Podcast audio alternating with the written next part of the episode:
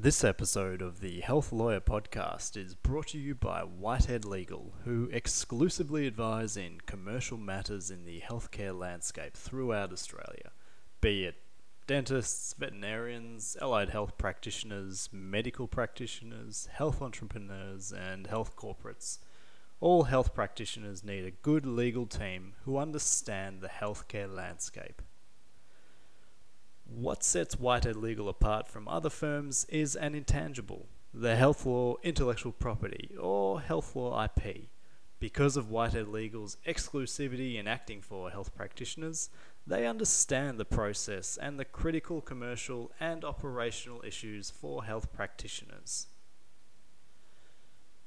Their specialization, their exclusivity, their ever growing health practitioner knowledge bank, their health industry history, their continued collaboration and trust within the commercial health industry are the fundamentals of their key health law IP. Whitehead Legal's observations indicate that many health practitioners are commonly advised by lawyers who may not have the necessary health law IP or fully understand the commercial and intricate and sometimes idiosyncratic nature of health practitioners and their practices. Go to whiteheadlegal.com.au. Hi, everybody. Kramer, he's just a dentist. Yeah, and you're an anti-dentite. You're a veterinarian? That's right. I myself was a dentist. I was proud to be a dentist. I did not hide the fact that I was a dentist. If we give up our dental plan, I'll have to pay for Lisa's braces. I'll take a vet over an MD any day. They gotta be able to cure a lizard, a chicken, a pig, a frog, all on the same. The Health Lawyer Podcast. Hello, ladies and gentlemen. This is Julian Whitehead, and welcome to the first episode of the Health Lawyer Podcast. This episode is essentially going to be an intro into what this podcast is really about, uh, who I am, who Whitehead Legal, our sponsor is, and what we want our listeners to gain out of these podcasts. They will be a little bit loose.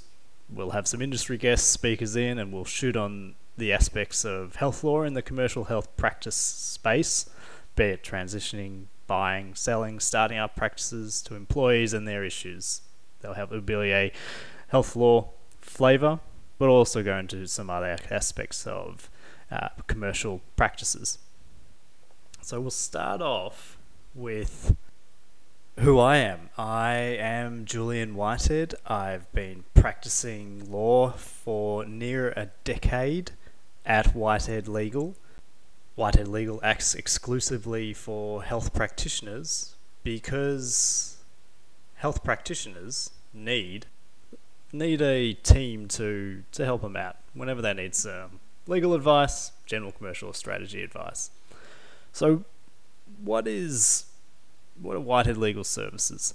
Well, I, I've I look at them as um, a commercial advice in a phased way. So there's phase one. Looking at phase one, there's there's acquiring, so buying your practice. There's starting up, um, or there's or there's being engaged um, as as a an employee or or as a contractor. So you start off with acquiring, I guess, and we'll what we would do and what, what you need to do is is to conduct due diligence if you're acquiring on, on the on the practice and to negotiate with the vendor or the vendor's broker and review the the the sale and practice acquisition agreements through to settlement. When you're starting up, yeah, it's simple as um, as it sounds. Not really, and it's uh, negotiating with the landlord and doing due diligence again, reviewing and finalising Office of Heads of Agreements, finalising startup lease documentation until you're actually practicing at your startup premises. And engaged, the final aspect of phase one, that's, yeah, that's reviewing dental employee, veterinary contractor, allied health service provider. It's all a mix. There's, there's really a lot of engagement types for all sorts of uh, health practitioners, and we review them all. And you can start off start off as any one of those. It's essentially if you're starting into someone's practice, out of out of school, then you really are entering into the model of the practice. It's it's difficult to come in all guns blazing, saying you want to be, be under a services facility agreement if you're a dentist.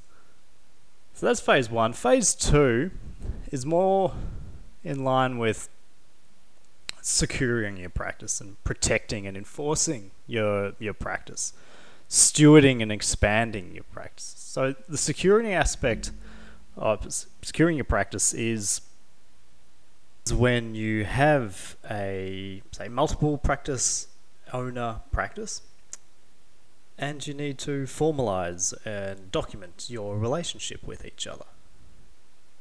So, preparing practice related ongoing agreements like associateship agreements, sh- partnership agreements, shareholders, unit holders agreements for multiple owner practices, dental or veterinary or allied health practices to formalizing yeah the, the practices strategies whether they be operational and professional making sure that these ongoing agreements if there's multiple owner practices have appropriate preemptive rights enforceable practice restraints. You also need to part of, part of your securing is to prepare employee contractor service provider agreements for your professional and non-professional staff. And particularly important in securing your practice is to ensure that those professional and non-professional staff particularly the professional staff have enforceable practice restraints and that there's protection of confidential information and that the termination process protocol is documented appropriately then we get onto the actual protection and enforcement part of phase two. And that's ensuring that your intellectual property is appropriately registered and your your professional staff or ex vendor practice restraints are remedied if there's breaches. If your ex vendor that you bought off six months ago starts up ne- next door or, or 100 meters down the road. The next part of the phase two is the stewardship and expansion, and that's fairly self explanatory. Essentially, looking after your stewarding your practice premises lease, making sure that you renew your lease on with in the appropriate time. So if you need any variations to your lease, if you need to, if you are buying the freehold, or if you're expanding into pra- uh, your practice rooms or expanding to new premises. And this also goes through to HR issues, employment termination, practice policies and procedures, and to ongoing business advice. The final phase is phase three, and that's succession and selling. Whether or not you're preparing your sale five years out, ten years out, or one month out from when you when you anticipate your settlement will be, you you really do need to prepare the necessary documentation, the necessary due diligence, and have a, a practice sale package ready to give to your purchaser, your purchaser's lawyer, accountant, your broker.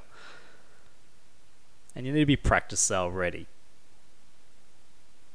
And then you need a lawyer to conduct the due diligence, liaise with the broker, liaise with the purchaser's lawyer, and to prepare the, and finalize practice sale agreements through to settlement. So that's that's essentially the phases of Whitehead Legal Services. That's a really really brief commercial purview of from phase one through to three of what Whitehead Legal does. So this sounds like an extended advertisement for them. But this is the introduction of, of the of the podcast, so it's best to give you an idea of what Whitehead Legal do and who I am. And now what we want our listeners to gain out of these podcasts and what we want our listeners to gain out of these is what it depends on where you're at with your practice. So if and and your professional career. If you're just getting out of grads out of school, out of years of studying, I can empathize. But you want to ensure that where your first, essentially your first job will, out of school will be, that you're that you're signing up to something that you know is fair for you. So if you're signing up just to a five year deal, eh, not necessarily in your best interests if after two years you want to get out of it. Some people will, uh, are all for the, the length, others comfortable with six to 12 months to be renewed after six to 12 months. But then you then you're five five years into your professional career, and you might think about starting up, or you might think about buying. So these these podcasts hopefully will go through, and hopefully help those dentists, veterinarians, allied health practitioners. We'll keep it to health practitioners as a general a general reference. We this this we want to be able to help you with due diligence considerations with well, on buying and, and starting up with tips about what you need to be looking at as part of the the sale agreement and, and part of the negotiation.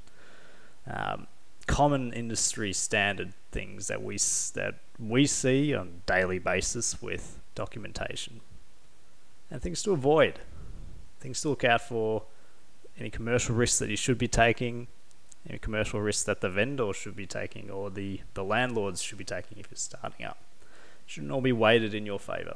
And on the flip side, with vendors, and if there's vendors listening, people who are you know, practitioners who are 20, 25 years into the practice, or even only 10 years, and they are looking at transitioning into another field, or if they're looking at selling, we want to take you through what's exactly what we need to see, what, what lawyers need to see as part of their due diligence, what accountants need to see. And we'll speak to lawyers, account, speak to other lawyers, speak to other accountants, financiers, what they like to see.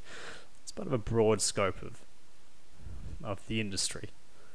Just to get you ready to this this niche but necessary part of your professional career.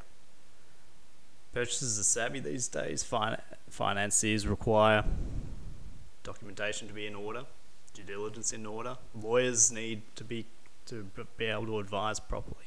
So th- this podcast will these podcasts will hopefully give you an idea as to what you need to provide and and give you a framework of what is needed to really sell your practice with a legal purview but also with a bit of a flair to accounting and finance.